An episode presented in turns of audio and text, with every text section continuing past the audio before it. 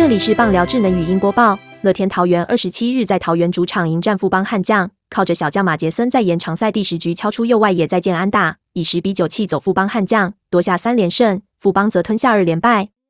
今天是全台疫情警戒从三级降至二级第一天，也是中职再度开放媒体、拉拉队到场采访应援。不过，所有到场人员都必须要先进行抗原快筛检测，确认阴性后才能进到球场。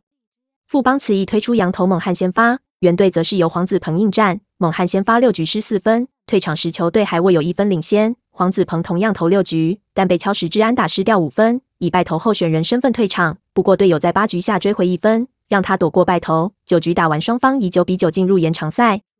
延长赛第十局，一出局后林一拳敲出二垒安打，范国成保送上垒，形成一二垒有人。张敬德再补上是十二垒安打送回两名跑者。富邦单局靠着三支二垒安打和两次保送攻下四分。